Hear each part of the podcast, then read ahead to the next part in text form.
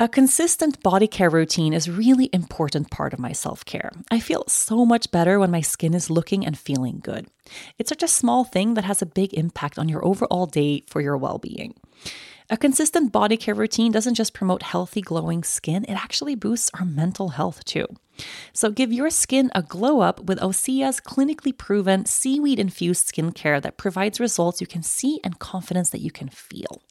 Osea's Undaria algae body butter is not your typical body butter. It transforms dry, crepey skin to smooth, soft, and supple skin, and it's my absolute favorite. I use Osea products religiously, and I have been for years. It really is the best out there. One of the best parts about the body butter is that it's non greasy. I hate putting on body lotion and feeling slippery and sticky all day, but Osea body butter absorbs right into your skin, leaving you feeling hydrated and ready to make the best of whatever is next on your agenda and it's been shown to hydrate you for 72 hours after applying. Skincare is self care, so this is a habit worth keeping all year round. With Osea, you will get clean, seaweed infused products from a company with over 27 years of experience making sure they are the safest for your skin and the planet. All of Osea's products are vegan, cruelty free, and climate neutral certified, so you never have to choose between your values and your best skin. Glow from the inside out with clean skin and body care from Osea. Get 10% off your first order site wide with the code YOGA at OseaMalibu.com. You'll get free samples with every order and free shipping on orders over $60. Head to OSEAMalibu.com and use the code YOGA for 10% off. Hi, and welcome to another episode of From the Heart Conversations with Yoga Girl. Today, I am not joined by a guest, but it's just me, myself, and I. I am sitting at my office right now. I'm drinking a coffee and eating a strop waffle, which is my latest and most intense obsession ever. Um, if you're not uh, from Belgium or Holland, or if you're not immersed in the world of stroopwafels, I have to share. it's basically the greatest thing ever. It's like a little round waffle with this caramelly, gooey type thing inside of it. And it's just the most delicious thing.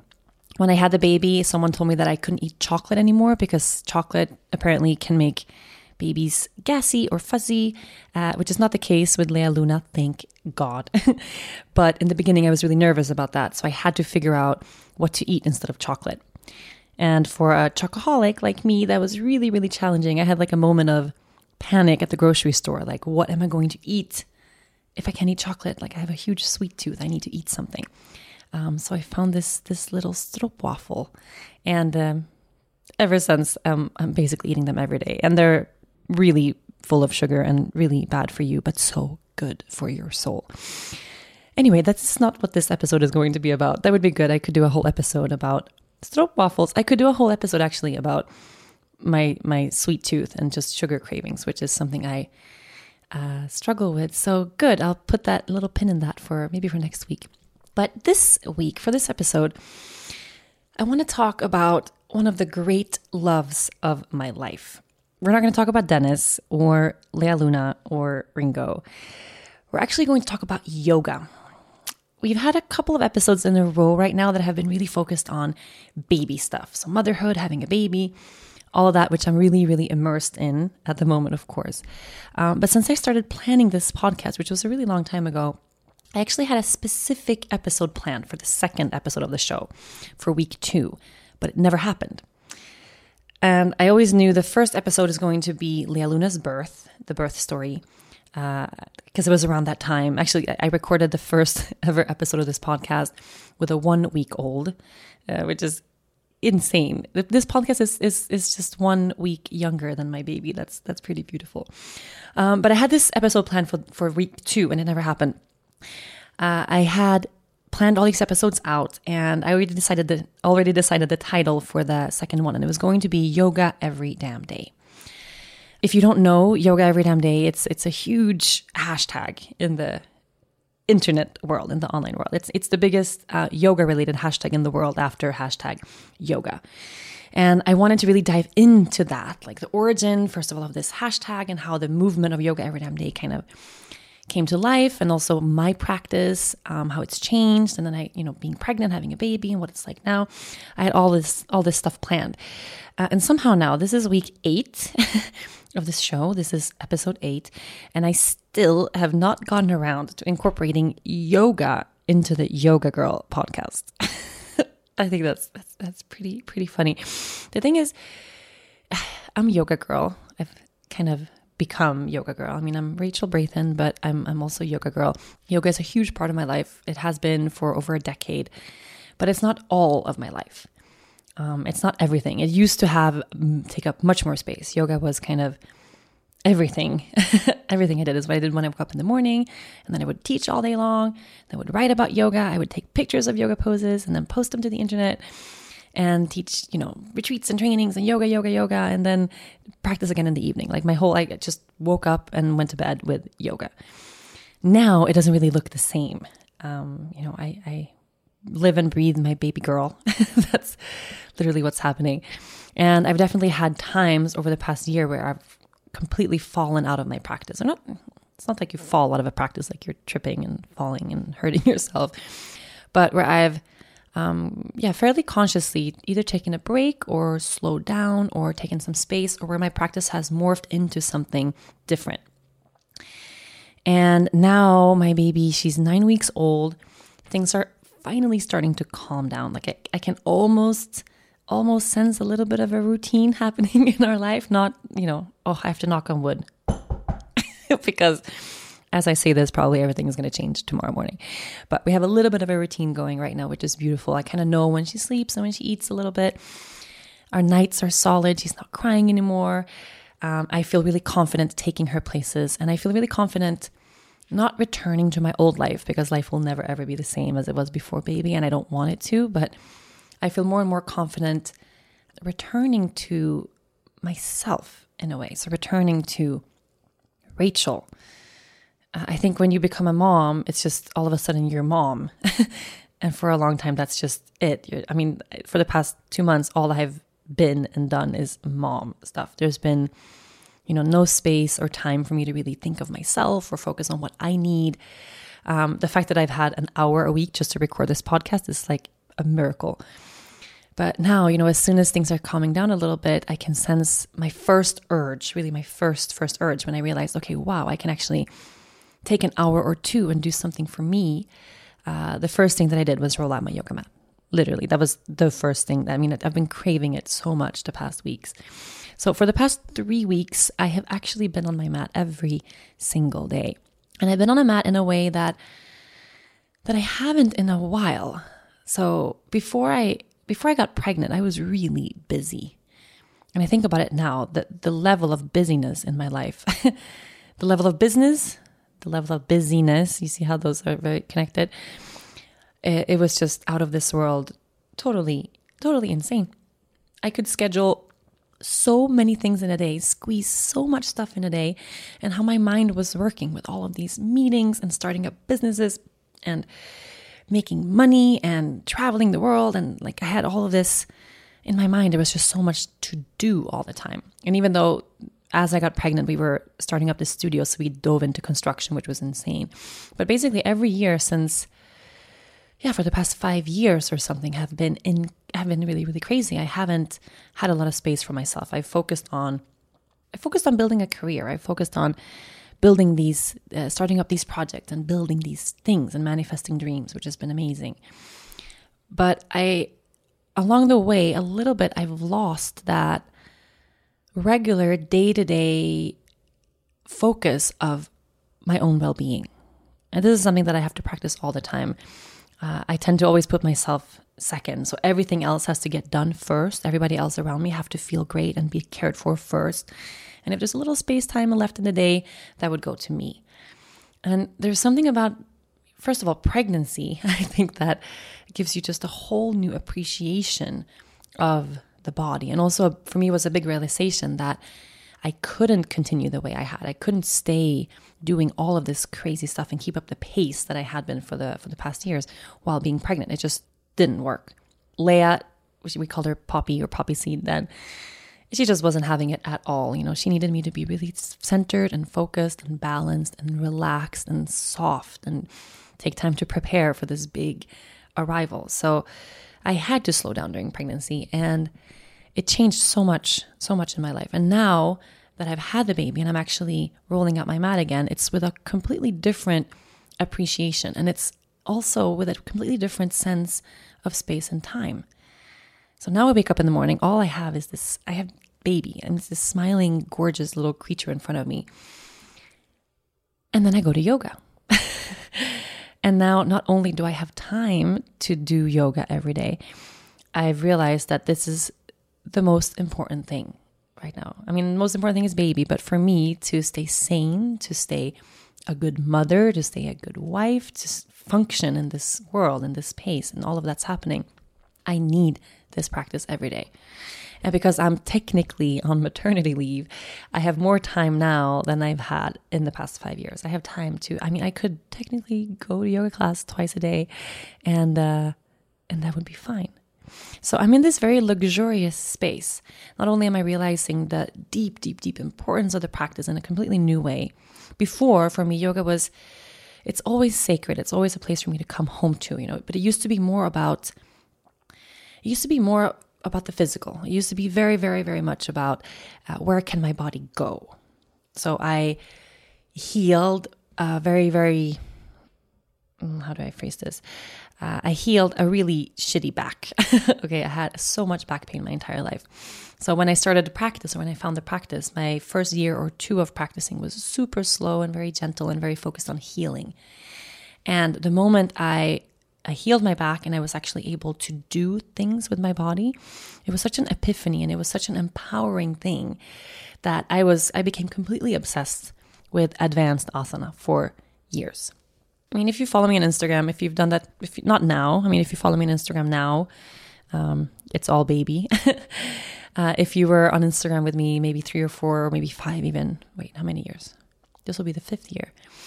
Uh, it was all handstands, inversions, arm balances, advanced this, advanced that, pressing to this, like floating into that. I became completely obsessed about what my body could do and where my body could go. So whenever I rolled out my mat, I didn't realize it then, but there was a lot of ego attached to what would happen to me during that time, or where would I take my body now. And this is a really challenging thing. So the, the practice, whatever brings you to the yoga practice is awesome and beautiful and great. And uh, if you're practicing yoga because all you want to do is learn how to balance on your hands, that's awesome. Continue, do that. Because inevitably, no matter why you found the practice, you're going to find a deeper and a more sacred space with time. It's inevitable. If you keep practicing, you're going to find there's a depth and an intelligence to this practice that goes so far beyond what you think your body can do. And that's why I say no matter what brings you to the mat, if you want to lose weight and that's all you care about right now, and you know, that's it, great, do yoga. I would never advocate or tell anyone to lose weight. But if that's what brings you to the practice, wonderful. If you want to get a six pack and you want to get super abs and look great for the bikini season, awesome, do yoga. If you want to heal yourself, if you have pain, do yoga. If you want to de stress and find softness or maybe have a space to relax, do yoga. What I'm trying to say is it doesn't matter what brings you to the mat. And it doesn't matter what brings the people around you to the mat. Uh, sometimes you can find, you can really see, I've heard a little bit of judgment in the yoga community from people that, you know, you have these people that are kind of holier than thou, like I've practiced yoga forever and I'm fluent in Sanskrit and I'm so devoted and sacred and everything is, you know, uh, I sometimes see this tendency to almost look down at other people if they practice for what they think is the wrong reasons. There are no wrong reasons to practice yoga. If you're on your mat for whatever reason, you're doing it right. And even if you begin in this more, um, in a place where the ego maybe has some space on the mat, it's fine because the deeper you go and the longer you practice, yoga is going to start to work on you. And that's what happened to me. So for me in the beginning, my first ever, ever, ever time, I wrote about this in in my first book. First time I ever rolled out a yoga mat, ever. I was 16 years old and I was on vacation with my parents in Thailand. We went to Hua Hin. My parents separated when I was two years old, two or three. Uh, I was really, really little, and still somehow, I don't know how it happened. Uh, we used to still take vacations together. Not anymore. Sorry, mom. Sorry, dad. Doesn't happen anymore. Uh, but it used to. So we, we had a couple trips um, together, even though they were they weren't together anymore. But we went to Thailand, all of us, and they had these activities at this hotel where we were staying. And my mom said one day, she said, "Here they have this this thing called yoga. There's yoga um, over by this garden over there. Do you want to come?" I said, "Yoga. I never heard of that in my life." When I was 16, I was very very busy drinking anything and everything I could get my hands on. I was, um, yeah, there were stretches of time where I was drunk every single day. I would day drink, I would go drunk to school. I just drank a lot of alcohol. I was the party girl number one. Anyone who lived on the island where I grew up outside of Stockholm or anyone who went to school with me knew that if you ever wanted to party, Rachel was the girl to see. And I was really destructive. I was really not not very happy. I was a very unhappy teenager. So she said, "You want to go to yoga?" I said, "Yoga, what is that?" and uh, found out it was something to do with like an exercise routine or something. Yeah, I, I thought it was like aerobics or something. And to this day, I cannot remember what we did. Like, I can't remember any specific poses. I can't remember any sequencing, or um, I can't remember what type of yoga it was. I really have no idea. But we were on little bamboo mats under the shade uh, in the grass. And there was this little Thai man who was leading this class. And all I remember is the feeling I had when I walked away. And I remember feeling really, really, really calm, really at peace. I remember thinking that, oh wow, this is this is really beautiful. But I can't remember anything else. And that was my first yoga experience. I wasn't even on a on a, on a yoga mat. And then a couple years passed and I would go through a lot before yoga found its way back into my life. And I eventually ended up moving from Sweden and I moved to Costa Rica. And in Costa Rica is where I, I had my first big yoga experience. I love hearing stories from people. We call it the yoga epiphany or the yoga aha moment. You know, if you never did yoga in your life and you take your first class ever and it's like, wow. Have you ever met a person who had that experience? It's just so amazing, mind blowing, opens your mind. You know, you're in Shavasana and just, oh my God, it's like a, it's like a sacred, holy epiphany type experience. And I hear that all the time. You know, it's really beautiful to bring a complete beginner into a class and see how it opens them up and how they realize, like, this is something I want to stick to. I never had that experience. Unfortunately, I never did. I had so much back pain uh, growing up since I was a teenager. I had scoliosis, not super bad, but I have an elevated and outwardly, uh, externally rotated left hip, which means that my left leg looks shorter than the right, and it's caused a little crookedness to my spine.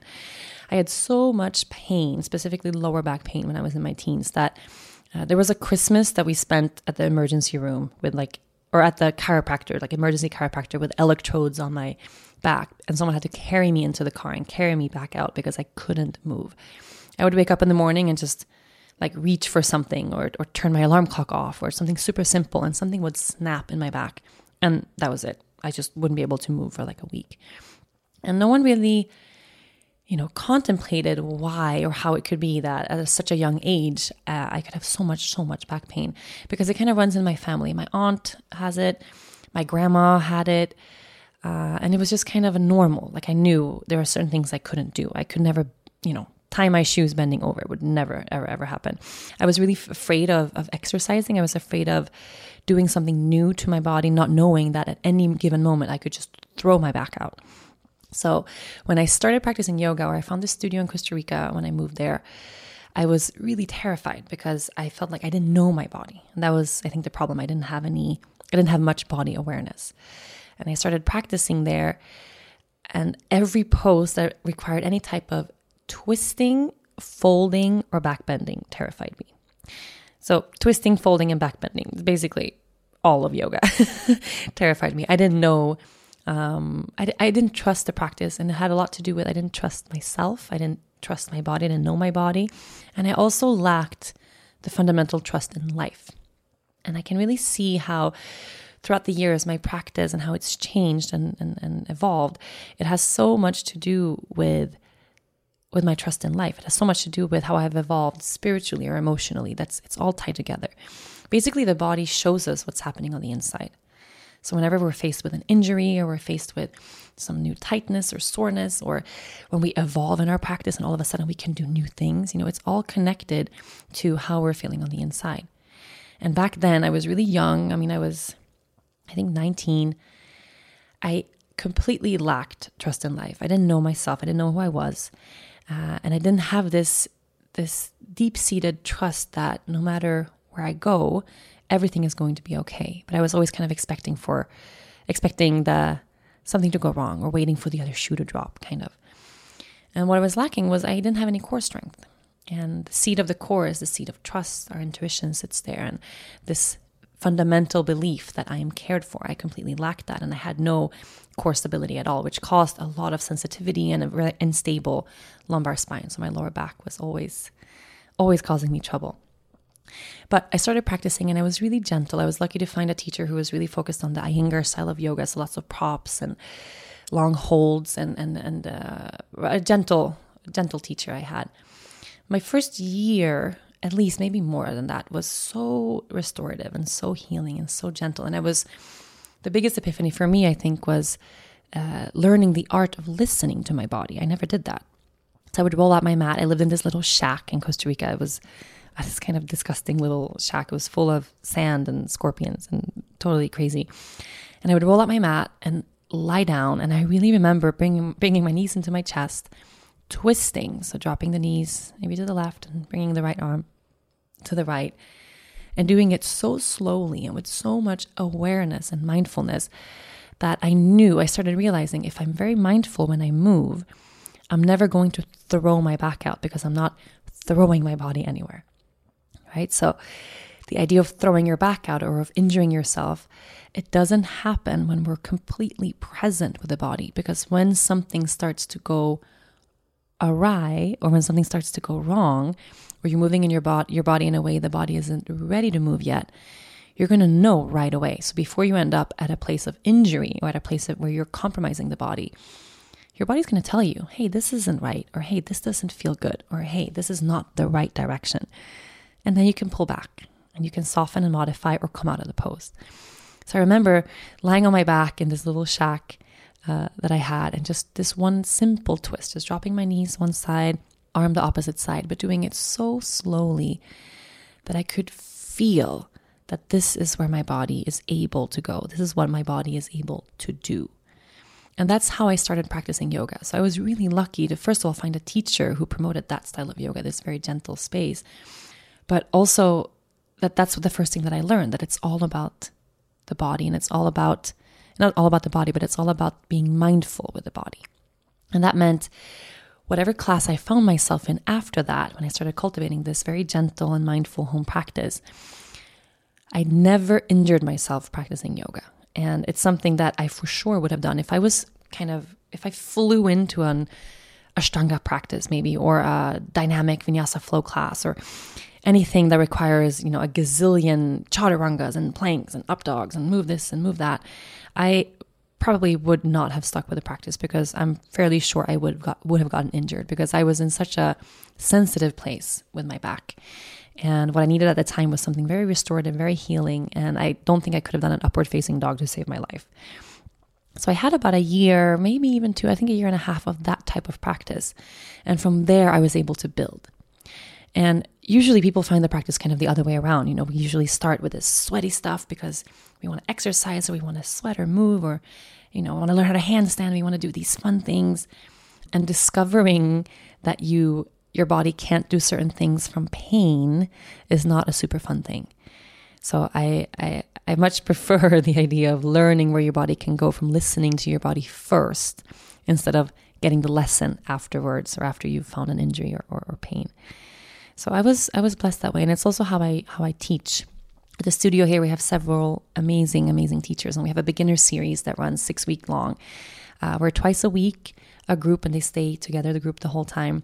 Uh, get to really start with the basics. And that's how we also find out who has an injury, who is not feeling good today, who has sensitivity in the lower back or wrists or, you know, something going on with the body. So you can learn from someone telling you here is how you modify, or here is how you can change your alignment, or what to focus on when you practice for you. And that's something that you don't really get in a flow class because we're moving too quickly. Anyway, so from there, um, I was able to heal this pain that I had in my lower back. And then I realized, holy shit, yoga is awesome. I started playing around with inversions. I started playing around with, you know, I think crow pose was probably my first um, hand balance. And I built all this core strength, which helped to fix or help to save my lower back. And from there, I started just decided I was going to become this badass yoga person. I'm going to learn every hand balance in the book. And I'm going to just, you know, I was so into this empowering place because it is very empowering to learn these poses. It really tells you you can. You know, there's nothing you can't do.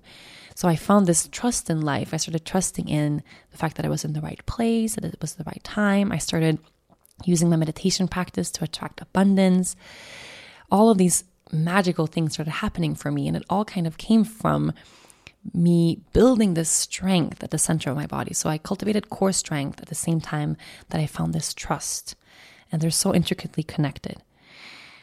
And from there, I was able to find this really dynamic blossoming practice. And then somewhere around there, I was really into this hand balance type practice. That is not at all what my practice looks like today. Holy, holy shit. No, not at all. But back then. And it was around the same time that I found Instagram which was uh, a lucky thing, or I think good timing. There wasn't any, I think almost any, very, very little yoga on Instagram. I mean, the idea of yoga and social media, I think, is uh, is very contrasting to begin with.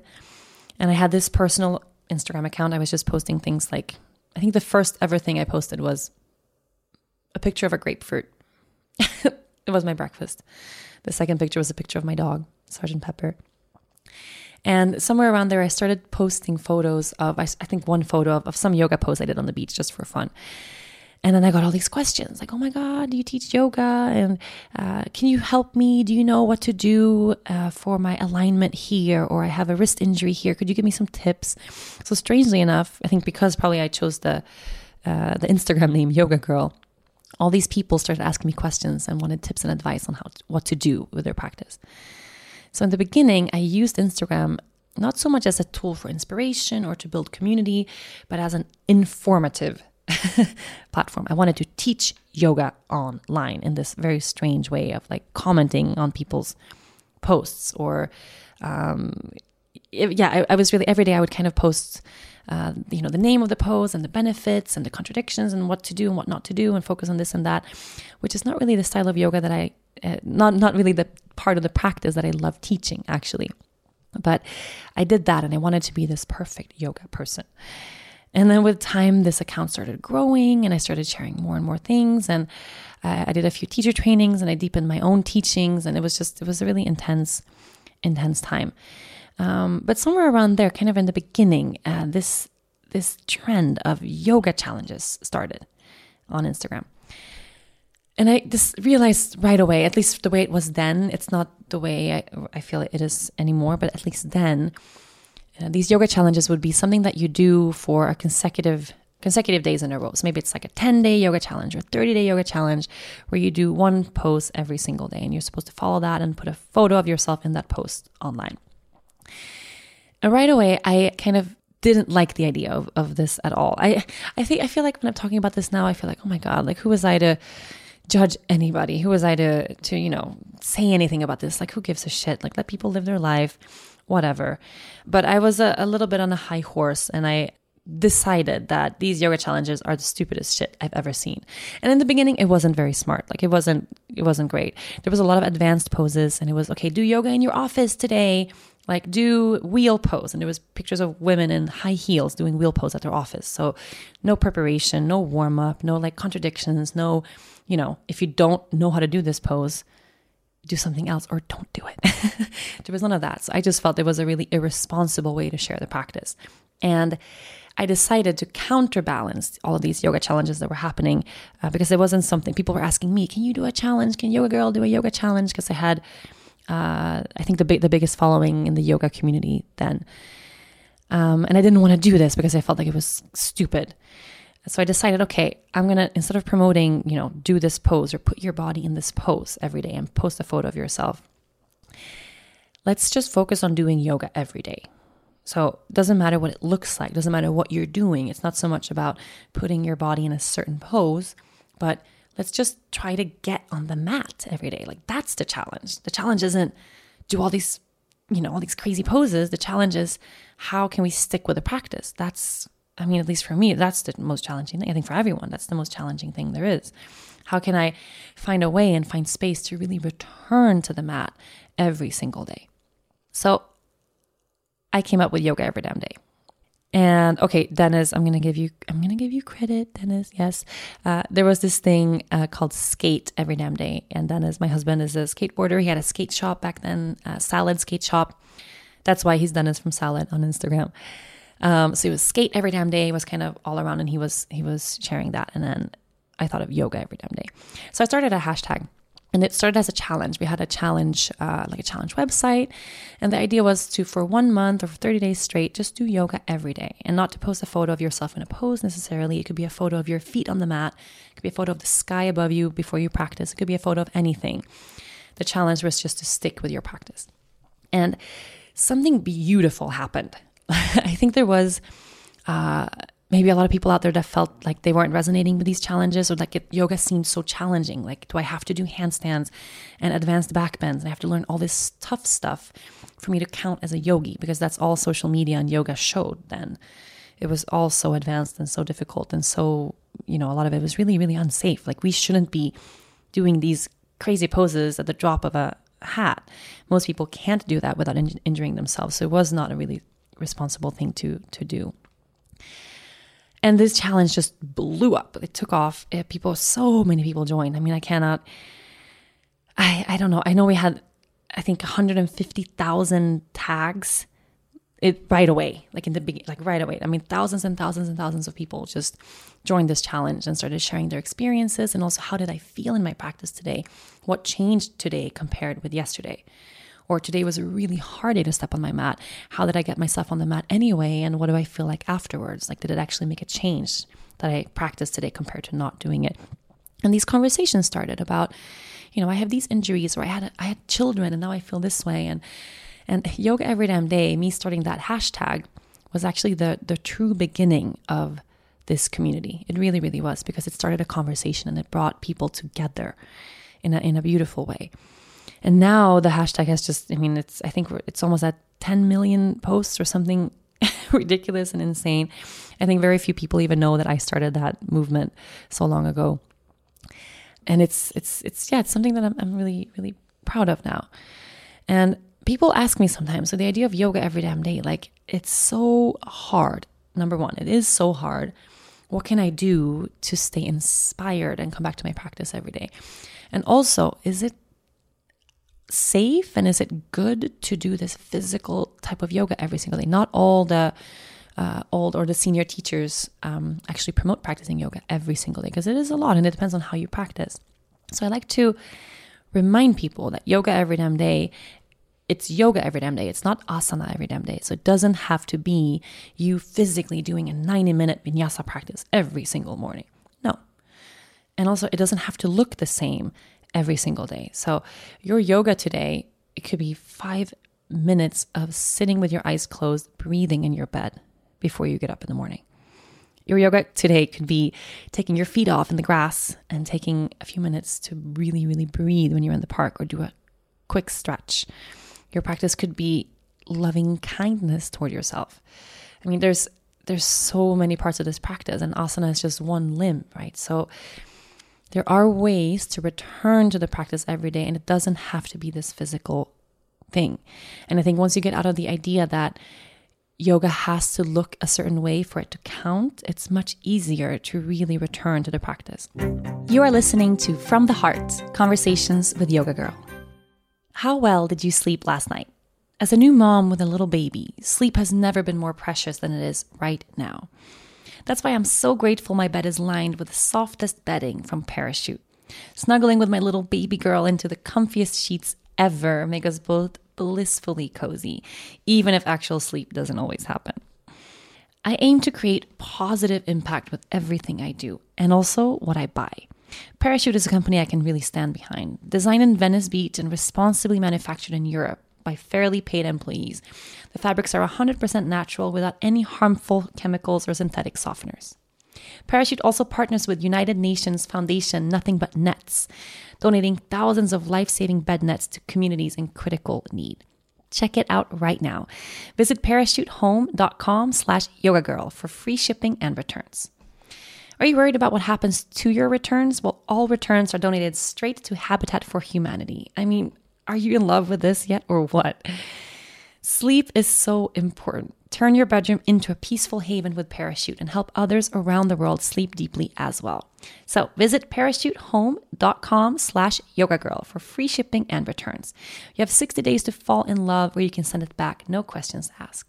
Check out parachutehome.com slash yoga girl today. Are you ready for spring? I sure am. Over here in Sweden, I make it my business to get outside and get some sunlight on my skin each and every day. But in the winter, that can be really hard, and your body will feel the effect of that. Did you know that 97% of women ages 19 to 50 are not getting enough vitamin D from their diet? Luckily, Rituals Essential for Women 18 Plus was shown to increase vitamin D levels by 43% in a clinical study. Ritual is a clinically backed multivitamin for women 18 plus with high quality and traceable key ingredients in clean bioavailable forms. You get nine key nutrients in two delayed release capsules per day that optimize your body's absorption. And the best part, you can trust what you are putting in your body because Ritual has the USP verified mark. That means that the product contains the ingredients actually listed on the label. And only 1% of supplement brands are able to get this mark, so it's a big deal. Rituals multivitamins are vegan, non GMO project verified, gluten and major allergen free, certified B Corp, and made traceable. I have taken Ritual for years because of reasons like this. I love knowing that the ingredients in my vitamins are actually doing their job. Otherwise, what's the point? No more shady business. Rituals Essential for Women 18 Plus is a multivitamin you can actually trust. Get 25% off your first month for a limited time at ritual.com slash yogagirl. Start Ritual or add Essential for Women 18 Plus to your subscription today. That's ritual.com slash yogagirl for 25% off. So what I wanted to do is I wanted to share my best tips for actually practicing yoga every damn day.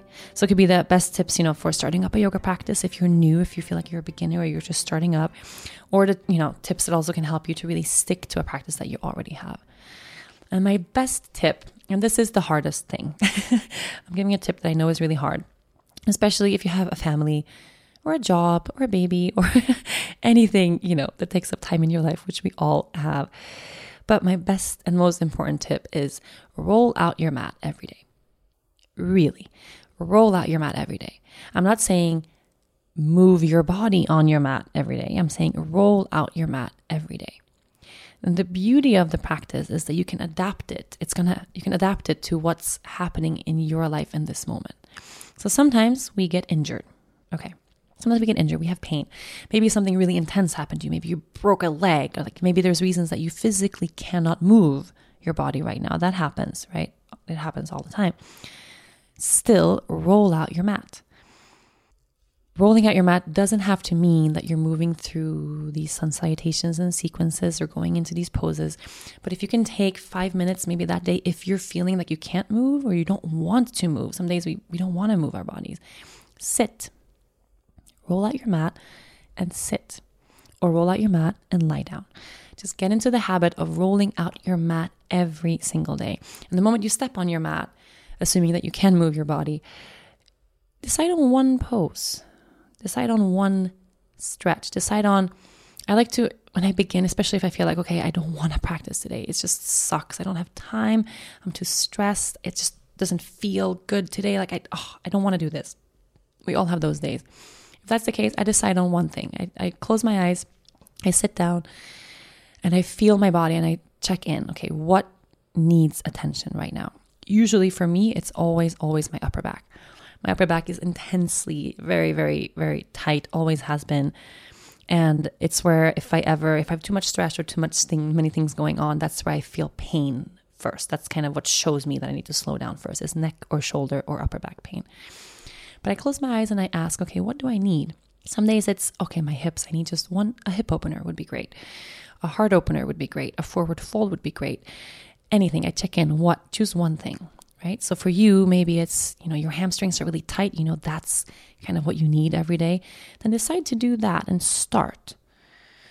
And usually, the moment we begin, even if it's just that one pose or just that one stretch, it's going to lead to something else. And if it doesn't, and it's just that one pose, that one stretch, at least you had a couple of minutes of dedicating time to yourself on the mat that day. At least you had a couple of minutes of being with your body, even if it's five. Okay, five minutes of being with yourself, five minutes of being with your body, of giving yourself attention, of being present with where you are is better than zero minutes of being present where you are in that day. So roll out your mat and start. And I find, okay, I start, I usually start with something for my upper back. I like to use blocks for passive or supported back bends because you can just kind of melt over the blocks and it doesn't require a lot of work.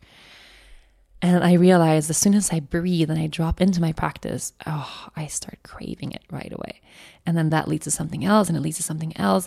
And what I decided was going to be like five minutes lying on my blocks in the morning becomes a whole hour of practice just like that. And that that's usually how my how my days go if I'm in my home practice. And a home practice is challenging, but once you have it, it's the most valuable thing because we don't always have time to get to a studio. We don't always have a teacher that we love. We don't always have yoga accessible. We can always afford to go to classes. But if you have a yoga mat, I mean, there are tons of things you don't even need a mat for. But if you have a yoga mat at home, you can do yoga every day for free. So tip one is to roll out your mat every single day. And if that day you're sitting in silence and you take five or 10 minutes to meditate, to focus on your breath, to be with your body, here and now, that's beautiful. If it's taking a minute before you run, you know, to the subway or the bus or to get to work, um, to list three things that you're grateful for, a gratitude practice on your mat. And that's beautiful. But make the habit of rolling out your mat every day because with time, even if you're not necessarily practicing asana every day, with time, the act of rolling out the mat becomes the ritual and it becomes what's sacred and it will lead to different things. But once you do it every day, you're going to continue doing it every day and it becomes like brushing your teeth. It's just something that you do every morning or every evening or whenever it fits you, right? So roll out your mat every single day.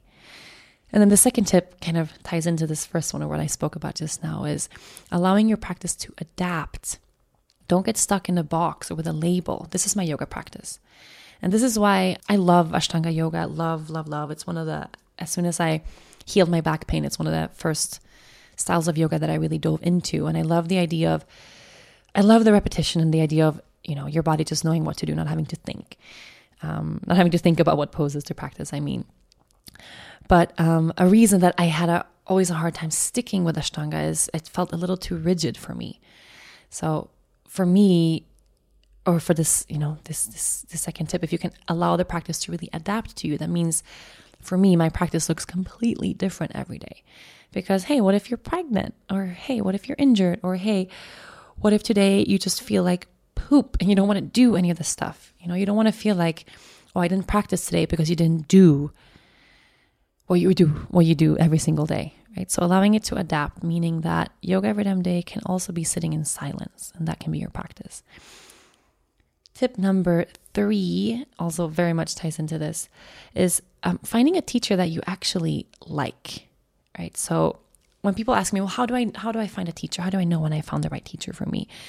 I like the idea of of a good teacher being someone that you can really envision having a cup of tea with or drinking a glass of wine with even for the for the hell of it someone that you resonate with not just as a teacher but as a person and because if you like the person right if it's a person that you actually enjoy speaking to. Or if it's a person that you resonate with you're going to listen and your body's going to open up and you're going to take the instruction in a really really good way. And most of all, you're going to keep returning to that class or to that teacher. And you can form a relationship with that teacher, which is so, so, so important. And this is why, you know, online yoga it's it's great. It's a great addition to a regular practice. Um, of course oneOeight.com is, is is my heart and soul home practice is beautiful you can take it anywhere you go it will be you and your body it's really how you form a relationship with yourself it's so valuable but finding a teacher to help you and support you on this journey is crucial. Finding someone to support and guide you through your practice is so important. And also, if you have a good teacher that you really like and you return to those classes over and over, chances are that you're going to start building community through your practice. And that's just the most beautiful, beautiful thing. And it leads me to my next tip, which is find a yogi friend. Either if you have someone in your life already that loves to practice yoga, making little yoga dates is just the best thing ever because then you can encourage each other. Yoga and then brunch is my favorite thing ever. Post yoga brunch, maybe a little mimosa. That's like the perfect Sunday of all time. Either that or finding someone maybe in the studio or someone who likes to take the same classes as you do and strike up a conversation and make friends. The community of the practice is uh, it's really my favorite part. And being a studio owner now, it's also we're so new, so we're just building community right now, but starting to see the same people returning every single day or several times a week and people making friends in class and rolling out their mat next to each other and learning from each other and asking questions and growing in this practice together. It's uh, it's it's my absolute favorite part. And that's also what I really love about Instagram and social media is how we can be an inspiration for each other and how we can find this community even globally. So beyond the little studio where I'm sitting in now and and connect from all over the world. So through yoga every damn day, that's kind of that's kind of how all of this works, right? So we can all encourage each other and inspire each other to get on the mat every single day. And my last tip for practicing yoga every damn day, uh, it's starting up a yoga ritual. And okay, you can also use uh, a less yoga word or uh, you know call it just a routine. But for me, I have some really specific things that I do before I roll out my mat. So it's become a little yeah, like a little ritual. So when I start with the first thing, I already know I'm on my way to my practice. I'm already kind of getting in the zone. Um, first of all, I, I, put my hair up in this way I only do when I'm practicing yoga. I, it's a really high ponytail, and then I like to braid my ponytail so that no hair ever gets in my eyes or everything is kind of out of the way. And then if I'm practicing a lot, which I am right now, I have this thing where uh, the skin on the bottom of my big toes chafes off. So I tape my toes for um, to prevent that, which is uh, really, really helpful. And then I grab my mala beads. And I have several mala, mala beads that I uh, that I use for meditation, or sometimes I just use for inspiration or to feel empowered throughout the day. And they each are infused with a separate or different intention. So I I choose the mala that I really feel is um, perfect for the day. And then I take my mat and I take my yoga towel, I fill up my water bottle, and then I roll my mat out. So, but even when I start, you know, in the morning, I put my hair up. I'm already breathing. I've caught myself kind of in front of the mirror, just putting my hair up in this ponytail or braiding my hair, and I'm already connecting to my ujjayi breath. So it's almost like the yoga starts infusing other parts of my life. So the yoga practice is not just what happens on the mat anymore, but it can expand to the time, you know, the hour before I'm already in the zone. And then, of course, the afterglow of the practice, it just sticks with you for the rest of the day. So, a little routine, anything that kind of um, gets you started. And I'm not saying that that yoga is difficult. You know, I just I get so many questions from people asking, how can I stick with this? Because it is such a powerful practice. But it is the most powerful when we do it every day. You are listening to From the Heart Conversations with Yoga Girl. What inspires you to practice yoga every morning? How about finding inspiration from your wardrobe? I'm talking about your yoga pants. On those mornings when yoga every damn day seems impossibly difficult to maintain, I put on pants that are bright and happy prints, and instantly I feel ready to move. A great way to re inspire your practice is to toss aside those plain, boring black leggings and step into a fresh pair of artist designed yoga pants from Sankalpa. Sankalpa launched a Kickstarter campaign last week to introduce their first collection of 60 pairs of beautifully designed high performance yoga pants. Sankalpa yoga pants feature a ton of amazing, high quality prints from artists and yogis all around the world, each print telling a story. Perfect for vigorous workouts or everyday wear, they are a definite conversation starter wherever your day takes you. Made from the highest quality microfiber yarn that's breathable, quick dry, and super comfortable, each pair is printed, cut, and sewn in Southern California. Plus, each design is created by a completely different artist, so your purchase directly supports each artist behind the print. Give your yoga practice or exercise routine a fresh boost. Go to livesankalpa.com slash Kickstarter right now to get an amazing pair of artist designed yoga pants at a great discounted price. Hurry over before the Kickstarter ends early June and make sure to take advantage of the early bird discount before they sell out.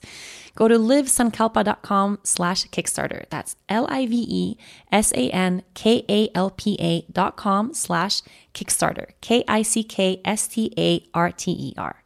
livesankalpa.com slash Kickstarter. And I really hope that these tips are, are helpful to you. For me, right now in my life, well, I have a nine week old baby. I'm just falling in love with my yoga practice again. And every single day is teaching me something huge.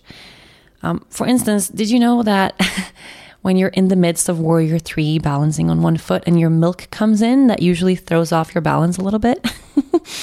That's happened to me several times. Um, my boob started leaking mid practice the other day. I had to actually leave the room because I heard the baby scream and my boobs went, hello. That's just crazy. Uh, but I'm feeling really good overall. It's just such a new practice right now. Um, and and I find myself coming back to that really early mindful place in my practice, my first year when I had so much back pain. And I had to really be mindful of every movement, every pose. It's the same thing right now. So much in my body has changed. For instance, my core, where did you go? Core, hello, can you come back? Please come back in my life. if it's something that I always, always, always had, is this, I mean, in my practice, uh, it's this super solid core.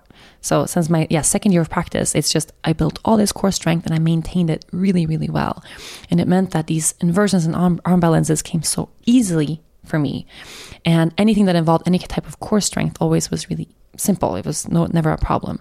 However, this always meant that my heart and back bends was super challenging because the more you strengthen the front body, the tighter the back body becomes. And uh, it's something that I still struggle with. But now where has my core gone? I mean, it made space for a baby. I know my, my abs have just totally separated and shifted, and now everything is kind of integrating and, and, and coming back together. But I find myself in poses that used to be so easy. I mean, literally. Yeah, Warrior 3 is, is a great example. Used to be so simple for me.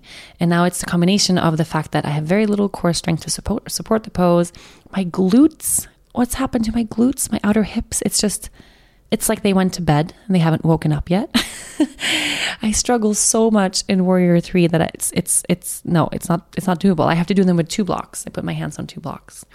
And then anything that involves any type of back bending. Oh, spent nine months carrying this, you know, nine and a half pound baby in the end. She became so heavy.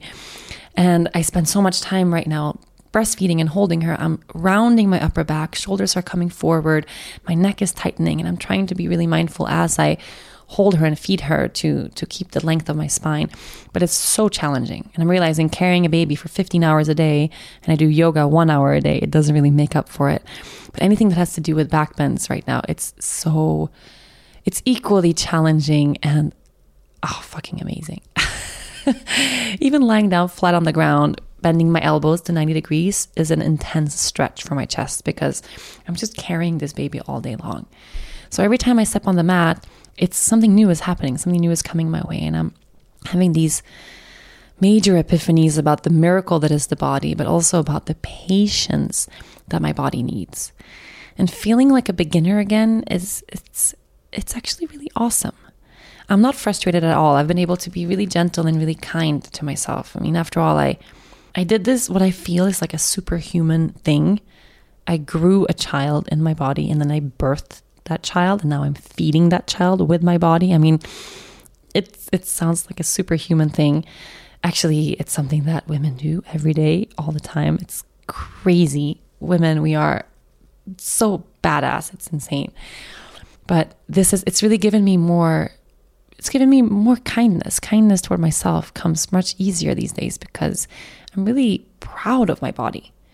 And yeah, it looks different, like for sure. Like I still have a rounded belly. I mean, that's going to take some time. I'm not forcing anything. I really don't care. I have stretch marks on my belly. I'm going to do a post about that soon.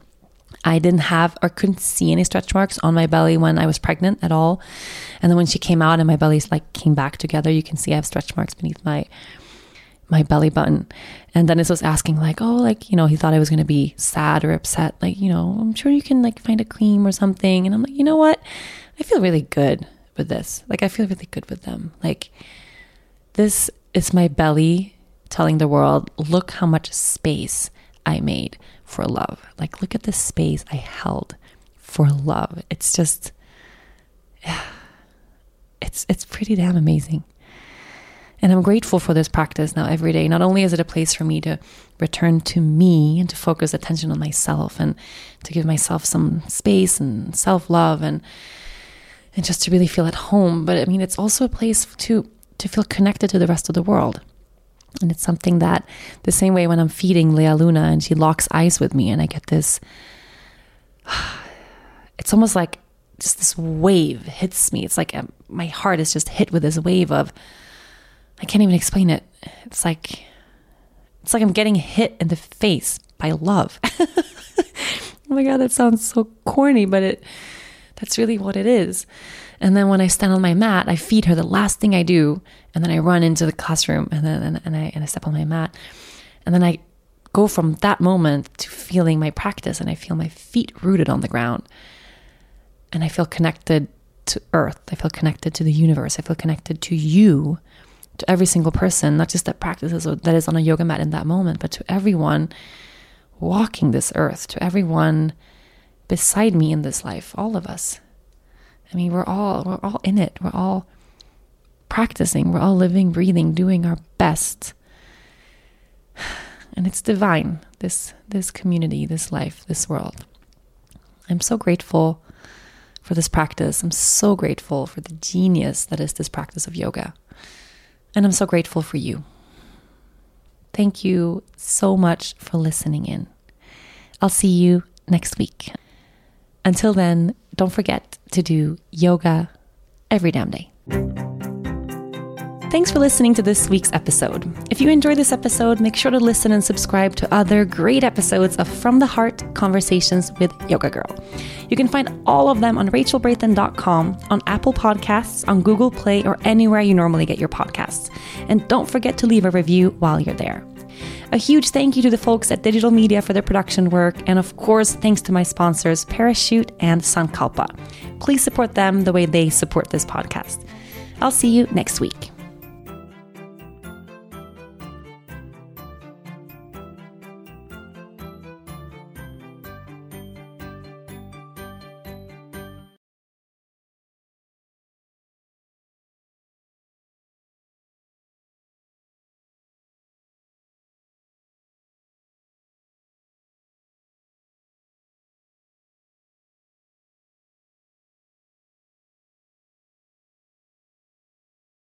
Celebrate and save at Ashley's anniversary sale with hot buys, your choice of colors starting at just $3.99. Ashley Sleep mattresses starting at $2.50. Plus, receive a free adjustable base with select mattress purchases and shop top mattress brands like Stearns and Foster, Tempur-Pedic, Purple, and Beautyrest Black with 60-month special financing. Only at Ashley. Subject to credit approval. No minimum purchase required. Minimum monthly payment, down payment, tax, and delivery may be required. See store for details.